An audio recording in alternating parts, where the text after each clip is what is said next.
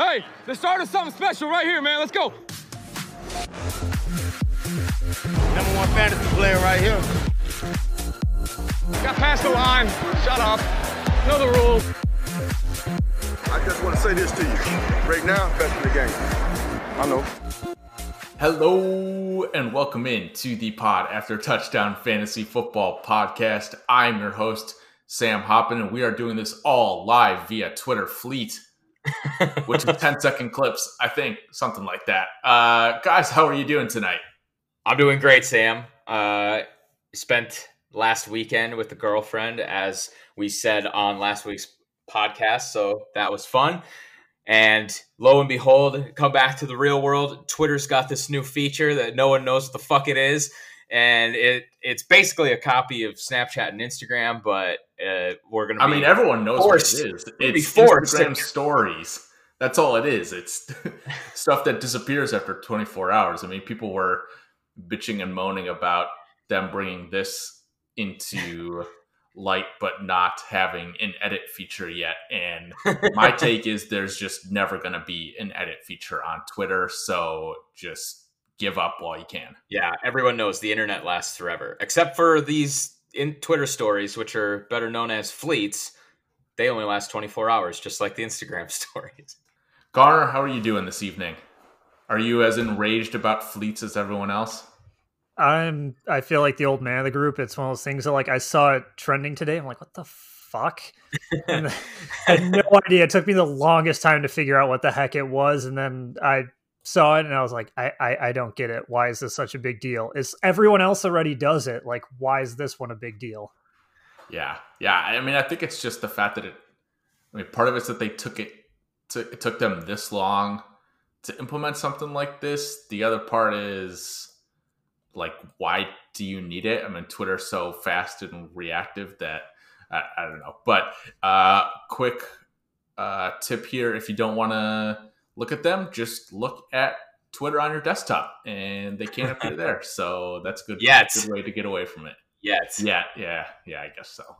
But anyway, we are trudging on. We're, we're getting through all this noise in the fleeter world and are going to give you some spicy hot takes today. We're going to do our kickoff question and mental health minute as always, our DiGiorno players of the week. And then this week, for our meat of the show, we're going to be talking about trusting players. So last week we talked about trusting the process and things like that. But now we're going to talk about some guys that you maybe haven't uh, been able to trust in your lineup recently and what it might take to get them in. And then we'll wrap up with some start sit. So without further ado, let's kick things off.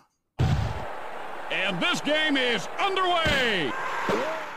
So, a quick programming note this is going to be our last episode before the Thanksgiving holiday. We're going to take a nice week off next week to rest and recover. I know I've been feeling the the grind of the NFL season, but since we're we're nearing Thanksgiving, starting to get in the Thanksgiving spirit, let's talk about some players that we're thankful for this season, whether from a, it's from a real life football perspective or a fantasy football perspective in general. And Andrew, I'll let you start with this one.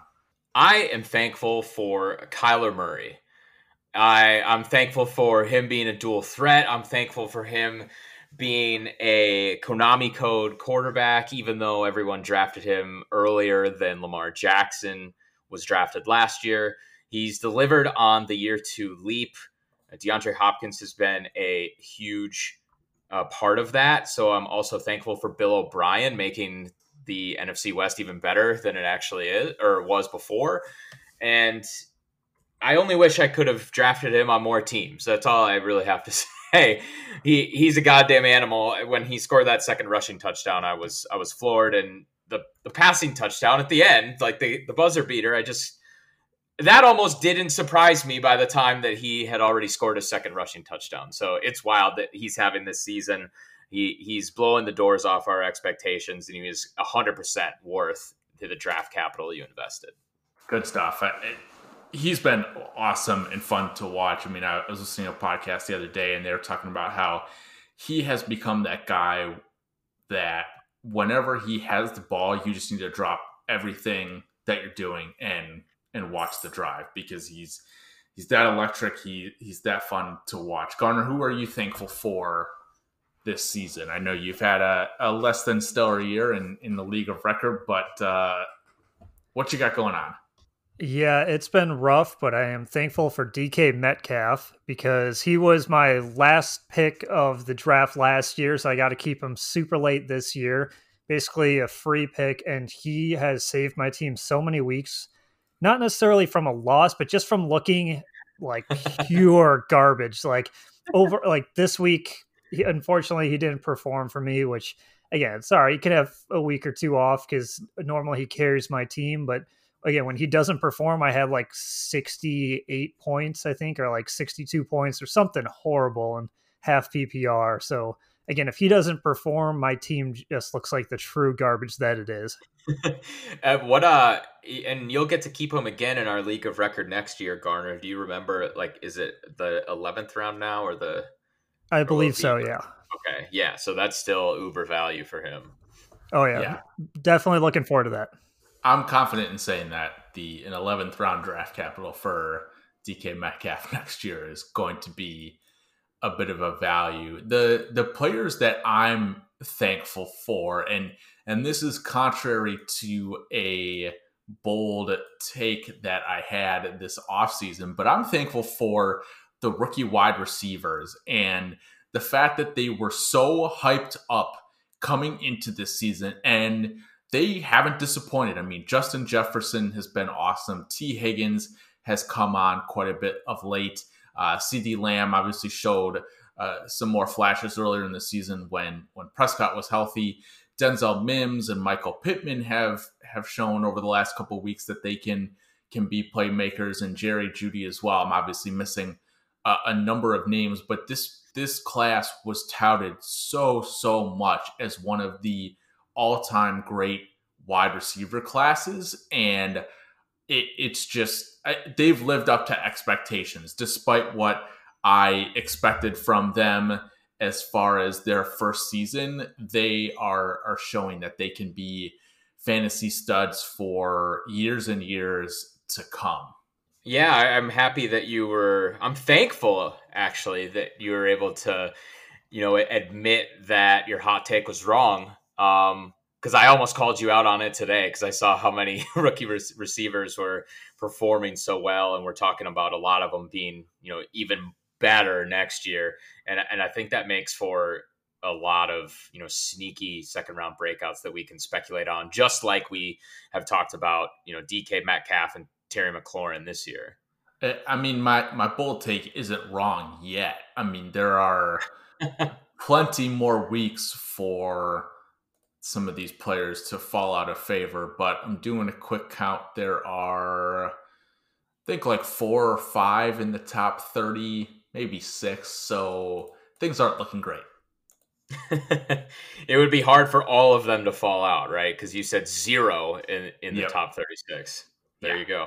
Yeah, not great. But anyway, let's move on to our mental health minute. And this week, want to highlight an article written by Alan Lem, who writes for Roto Grinders, and he wrote an article called "The Mental Side of DFS." And in the article, he writes about how players need to be realistic with how much they win, the fear of missing out on a slate, you know, seeing other people win on Twitter. I'm sure you guys have seen other people's, you know, screen grabs of them having big days in DFS, and I'm not sure you know, we we we are a season long focused fantasy football podcast, and I'm not sure how many of our listeners play DFS regularly, but I think a lot of what Alan wrote about can be applied to season long fantasy football because the biggest takeaway here is that is that it's a grind. I mean, I mentioned it earlier in the show, and I think we can all to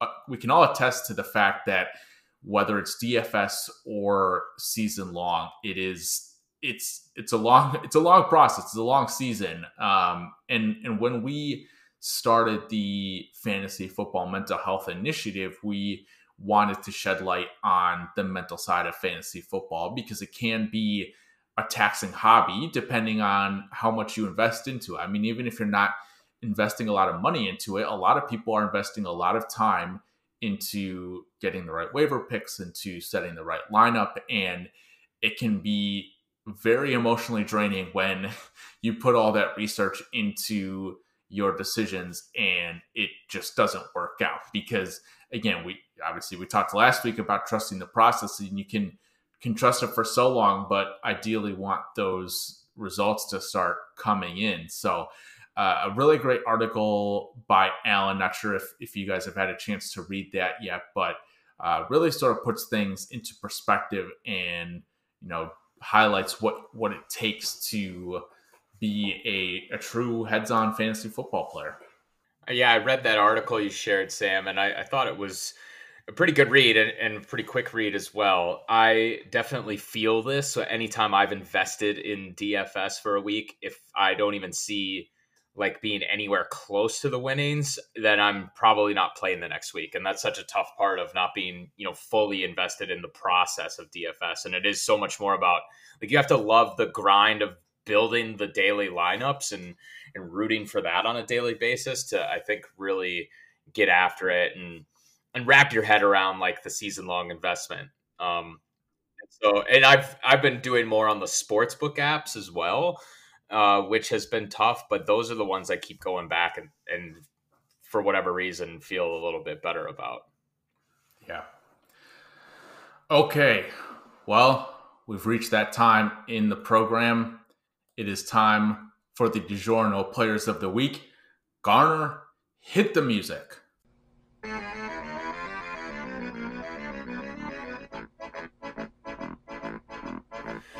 All right, Sam. I definitely tilted a lot on bets last week, and I also tilted on a lot of my lineup decisions, or was tilting after I made them. We talked about Travis Fulgham. We still liked him. We talked about him on Twitter. Talked about him feels like everywhere. I put him into my lineup over Chris Godwin, over DJ Moore this week. He got five targets, one reception, eight yards, 1.8 fantasy points. I saw the look on your face. You were about to puke just now, and you should make that face because it was goddamn awful. I, I thought it, it, it's the Giants, it's the New York Giants. I thought they're gonna throw all over them. I it sounds like it was bad process, but I'm still gonna tilt on it. It, that was very bad process. Uh, you are tilting hard, I can tell by all the clipping in your mic, but this week I gotta go with the Houston Texans' entire passing attack. I mean, this this team has been on fire since they fired Bill O'Brien, and they just did absolutely squat against the Cleveland Browns this week. I know it was a little windy, but come on, like you barely put up any points. You put up seven points as a team and just couldn't do absolute dog shit. It, it, and then you go and see your former teammate catch the most amazing end of game catch in recent memory, and that's just the icing on the cake. I, I'm still thinking through my process, man. It was it's the little green number on the matchup. The New York Giants were supposed to be bad at defending the pass.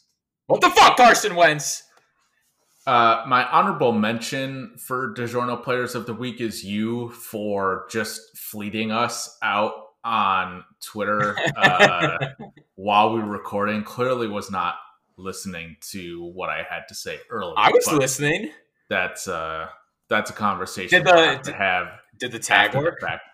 It did work, which is kind of weird. I, I don't know if I like this anyway. Fleet. Um, let's get into the meat of our show. We are going from talking about trusting the process to trusting the players. And these, are, like I said, are, are some guys that haven't performed up to expectations recently, and you may be wondering if you should trust them in your lineups. And I, you know, we want to talk through this because the playoffs are coming up.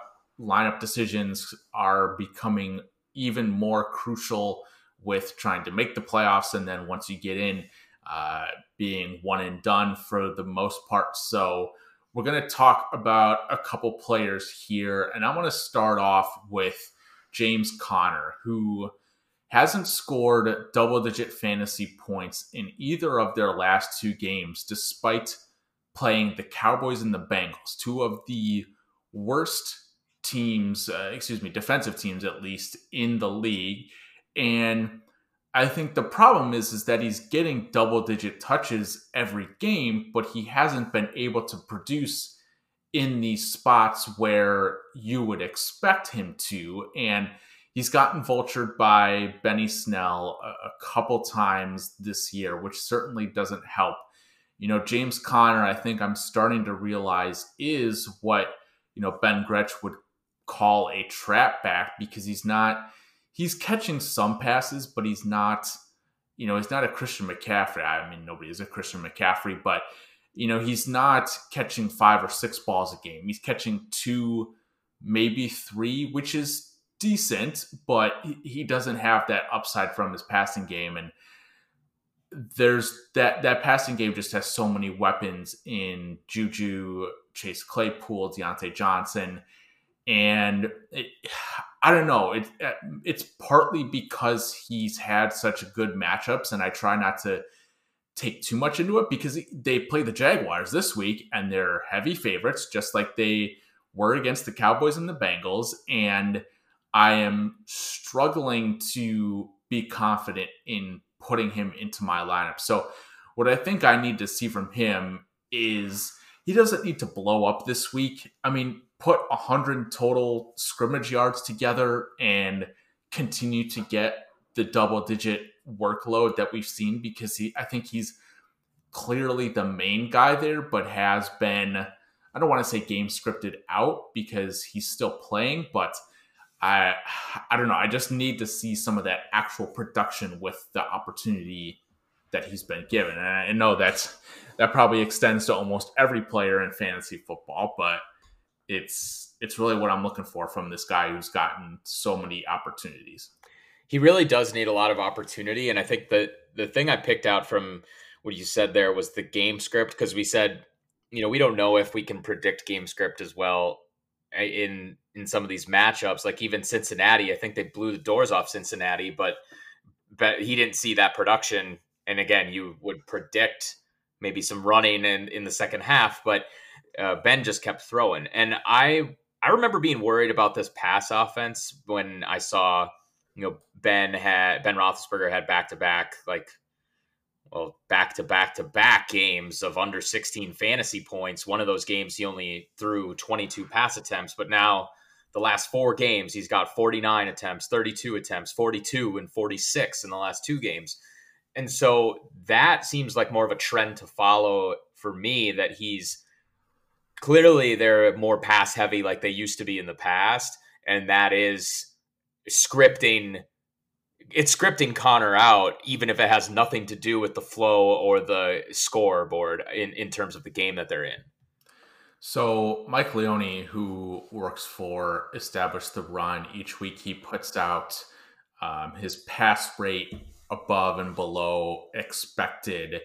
And the Steelers have been creeping up the past couple weeks. So they are throwing the ball more than sort of your typical team would be in the same situations that they faced. So I think that's certainly a huge part of it, and it and it's worked for them. I mean, I, I mentioned the weapons before. Eric Ebron um, and James Washington are also some key players there too. But you look at their their schedule through the playoffs. It's the Buffalo Bills who haven't been great on the you know stopping the run. They play the Bengals again and then they play the Colts, who who have a pretty good defense. So if I have Conner on my team, there's a decent chance I'm I'm in the playoffs because he's had a, a pretty good season up to this point. But uh, over the next three weeks before the playoffs start, they play the Jaguars and the Washington football team. So I want him to put up some some pretty decent games against them if I'm I'm trusting him in a lineup in the playoffs. Yeah, and I'd imagine you might not have better options if you have Conner either, but you know, maybe you've picked up this guy that I'm about to talk about, which has been a mid-season sleeper, if I do say so myself. I don't I might have him on some wild format leagues. uh, maybe one or two. But his name is Wayne Gallman. Okay, we're talking about Wayne Gallman on this podcast. And the reason is he's had at least one rushing touchdown in the past four weeks. He had two this past week against the Eagles. He's seen a decent snap share, but not like the 60% plus we were touting D'Andre Swift and J.K. Dobbins for.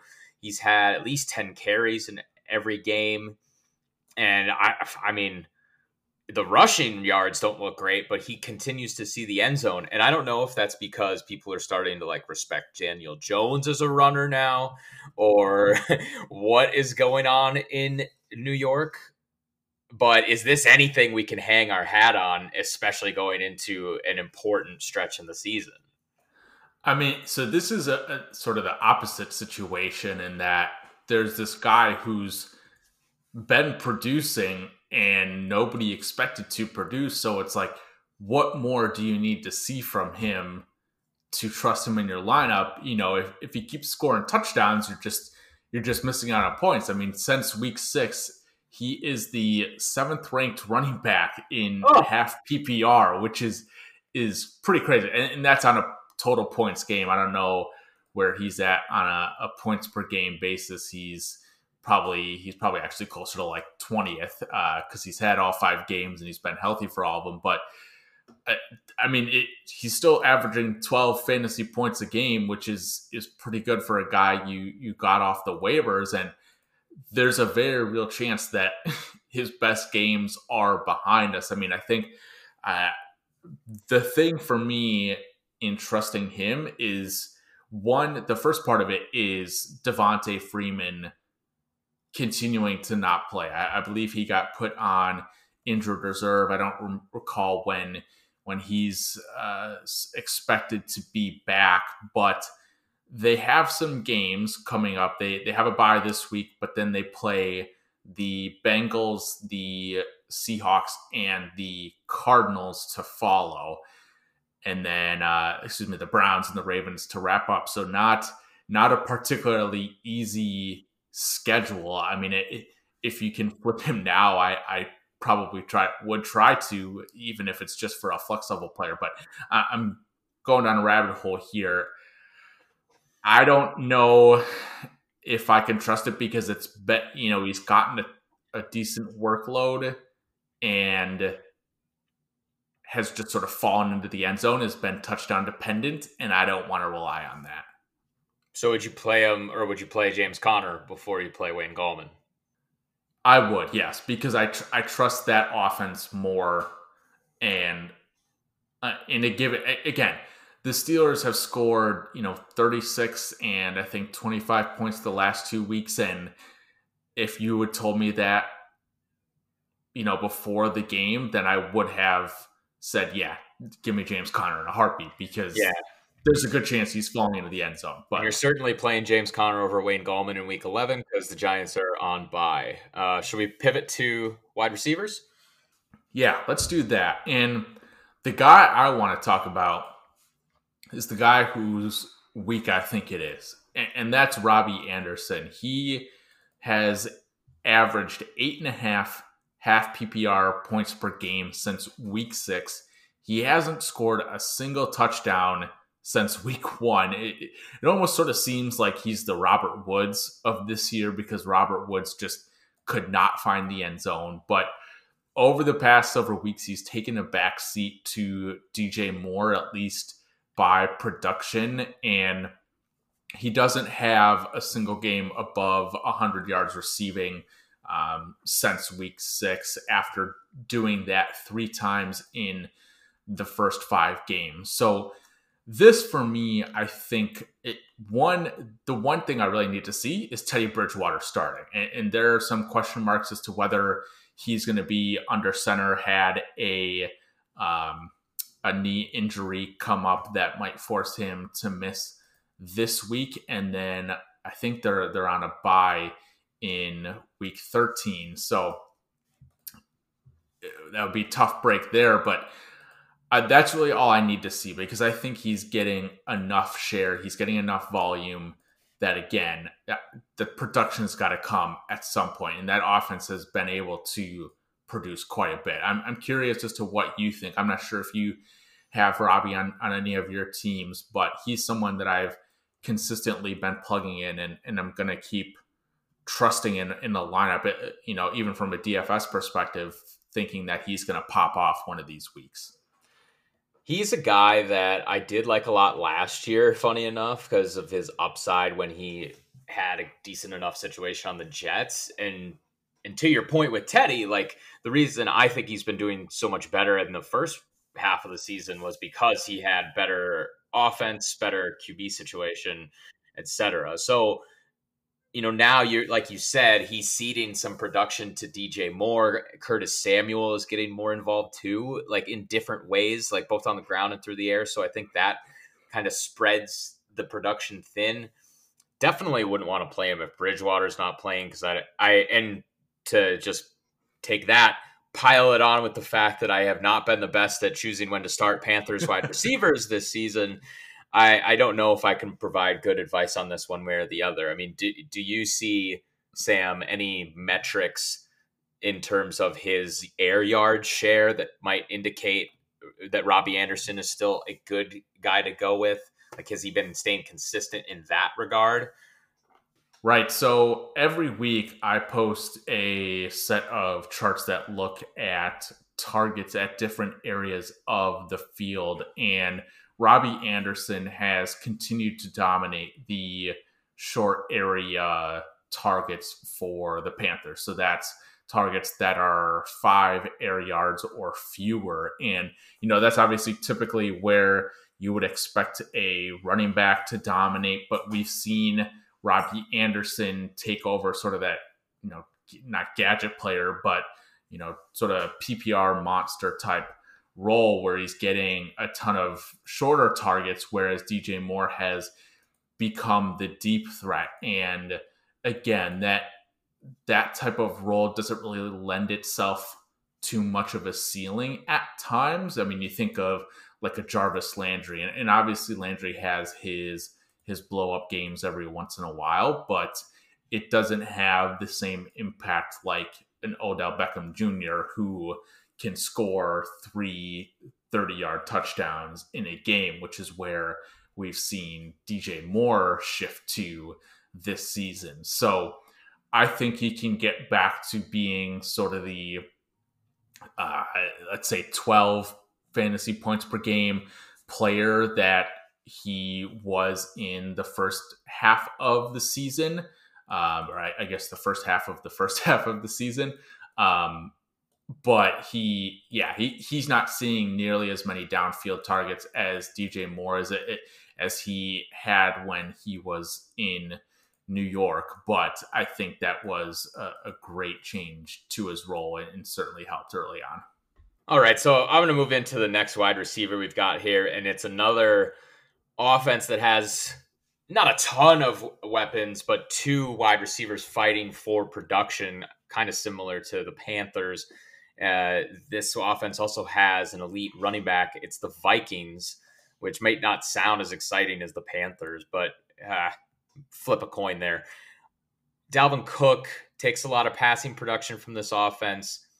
Obviously, Adam Thielen is the veteran, but I'm curious where you guys sit on Justin Jefferson, who has had some boom games and has ceilings. So we like to see that, especially if you're in need of some you know, game winning, week winning upside down the stretch. He actually went eight receptions on 10 targets for 135 yards against the Bears. So that's super promising. And he's got this stretch coming up against uh, the Cowboys, I believe, the Rams, and the Jaguars. All green on sleeper, which green means go more often than not, even though I it didn't work for Travis Fulgham. Uh, I digress on the Eagles, Justin Jefferson, rookie guy competing for that passing volume.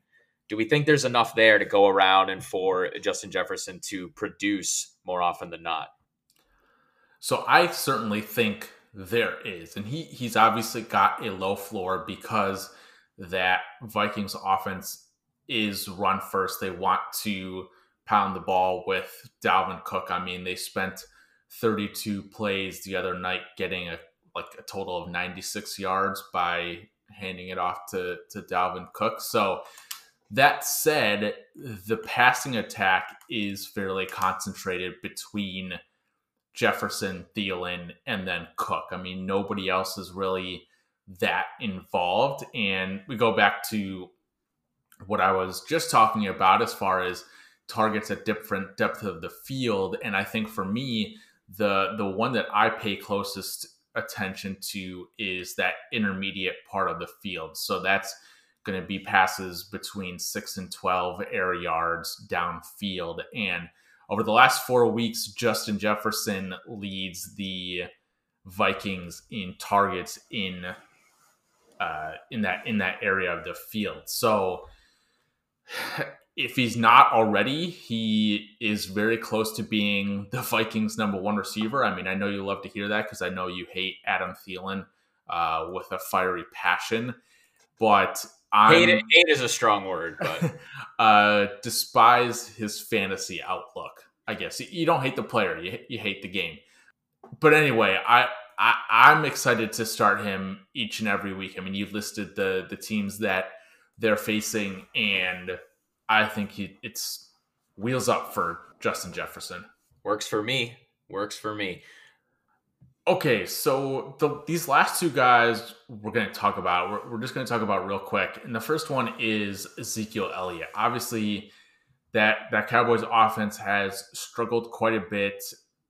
Tony Pollard has come on to, excuse me, see a nice role the past couple weeks, and for me, I, I think part of me, the first step again is seeing Andy Dalton back in the lineup. I think he'll make that offense just a tad bit better, but I I want to see Zeke back to maybe 65% of the running back workload, but if it's as much of a split as it has been in recent weeks, I you probably have to trust him in your lineup just because uh, he's Zeke and he can he can be Zeke at times. But um, I- I'm curious, Andrew, what your quick thoughts are on that.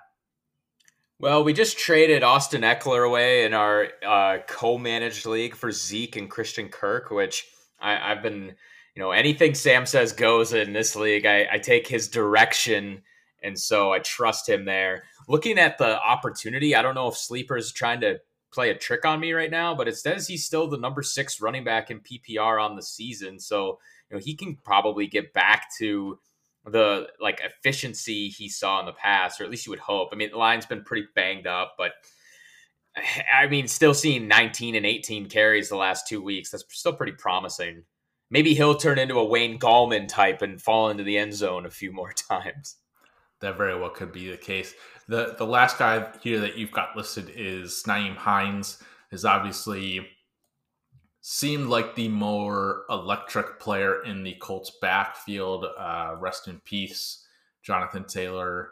Um, it, it just I I don't know if I'm trusting anyone in that backfield right now. I mean, high if it's a PPR league, I would be very comfortable with Hines because he is, I think, the best pass catching back, and Philip Rivers is throwing to them a ton, but there's just not a lot of consistency in that offense. So I'm looking to other places if I can. Yeah, correct me if I'm wrong here, Sam, but it's, I mean, obviously one game sample. We had the one, the week one blow up for Hines, and now we have, you know, we had a 19 point game against the Lions on limited work blows up again against the Titans. Now he's got a, a sea of green on sleeper. It's the Packers, the the Broncos, the Texans, the Raiders, the Texans again, and the Jaguars in week. Uh, that's week seventeen. No one cares about week seventeen. it seems like the arrow is upward, and he's getting far and away the most high value touches on the offense. So the receptions and is he getting enough goal line carries too? Like he he popped in the high value touch category at the beginning of the year, and now I think we're seeing it again. Is that not enough to get you on on the Hines bandwagon? I mean, fucking Trey Burton's getting goal line touches, and Jacoby Brissett's coming in to run a quarterback sneak. So uh, I don't know.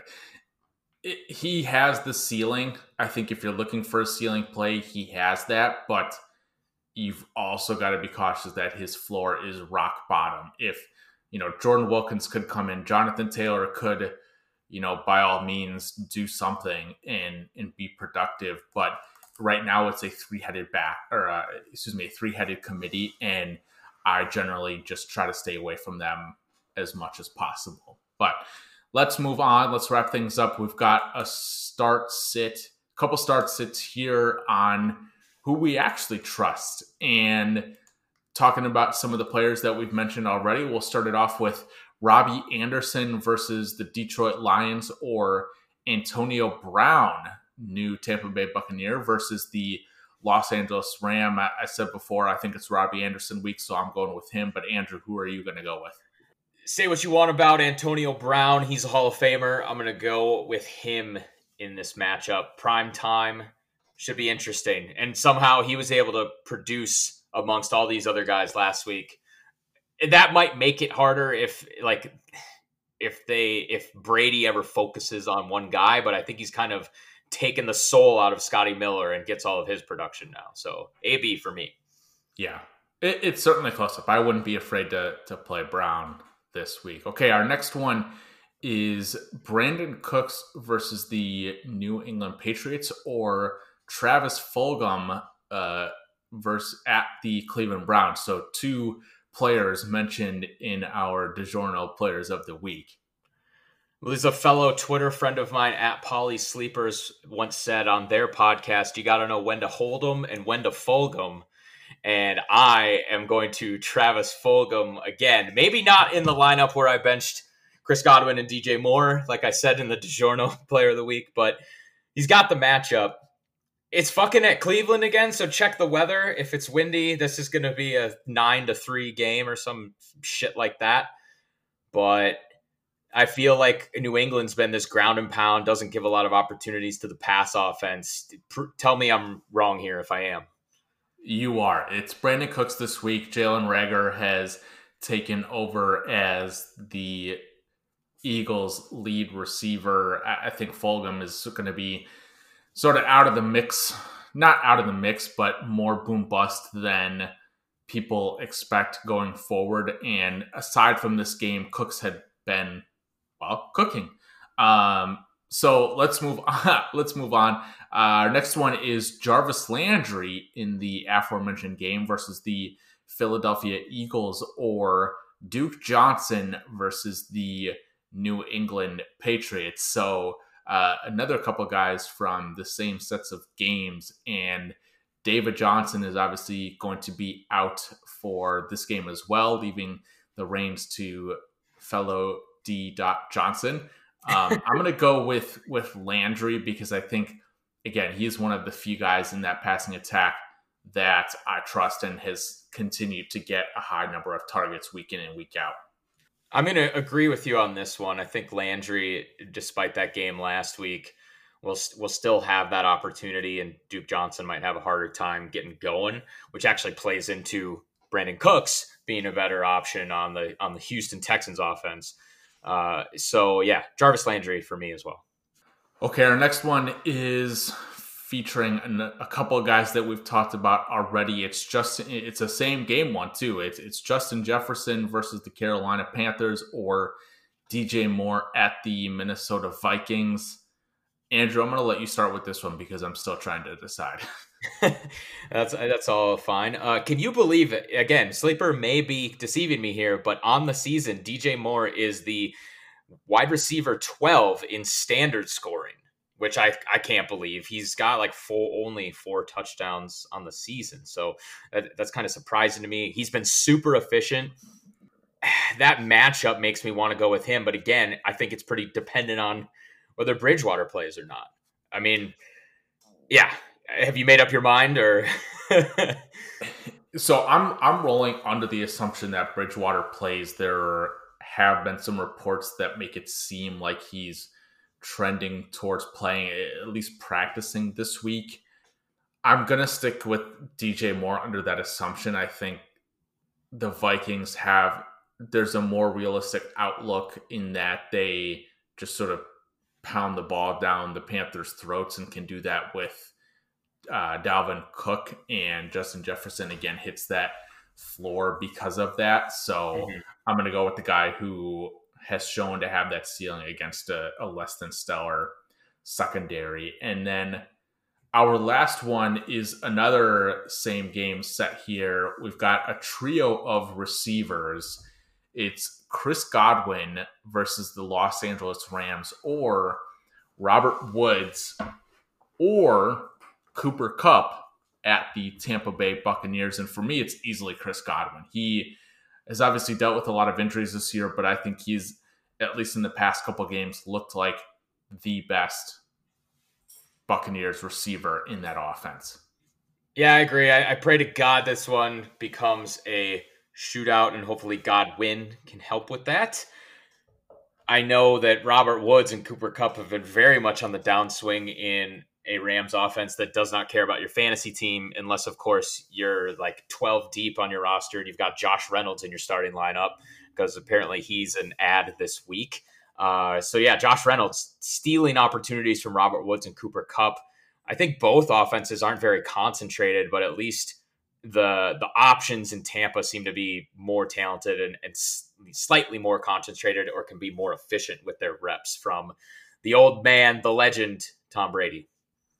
Yep, I am in agreement there. Josh Reynolds, I, I, really like Josh Reynolds rest of the season. He's he's been coming on great, but that's gonna do it for us today. Thank you for tuning in for Andrew Mackins at Andrew Mackins for Garner at Garnther. You can follow me at Sam Hoppin. You can follow our podcast account at Pod After TD.